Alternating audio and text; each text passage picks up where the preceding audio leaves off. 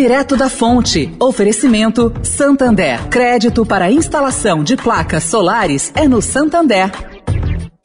O Santander acredita num mundo mais sustentável.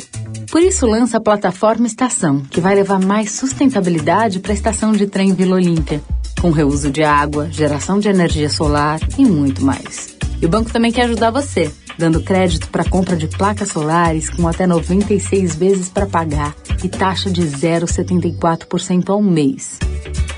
Busque por CDC Solar Santander e saiba mais. Santander. Direto da Fonte, com Sônia Rassi.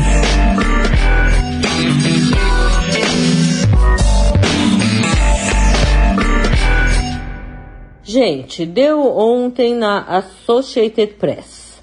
O primeiro-ministro Boris Johnson não aguentou a pressão e pediu desculpas por participar de uma festa durante lockdown no país.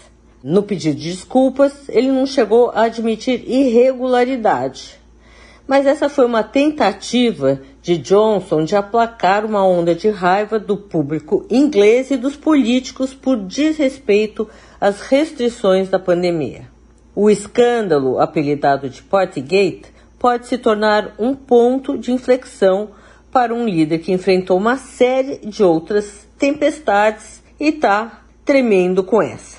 Tem gente até pedindo sua renúncia, inclusive alguns membros do Partido Conservador, partido de Johnson. Agora, caro ouvinte, imagine se o Congresso brasileiro fizesse algo parecido em relação ao presidente Bolsonaro, que, cá entre nós, até leva uma vantagem num problema como esse. Ele sequer pertence a um partido.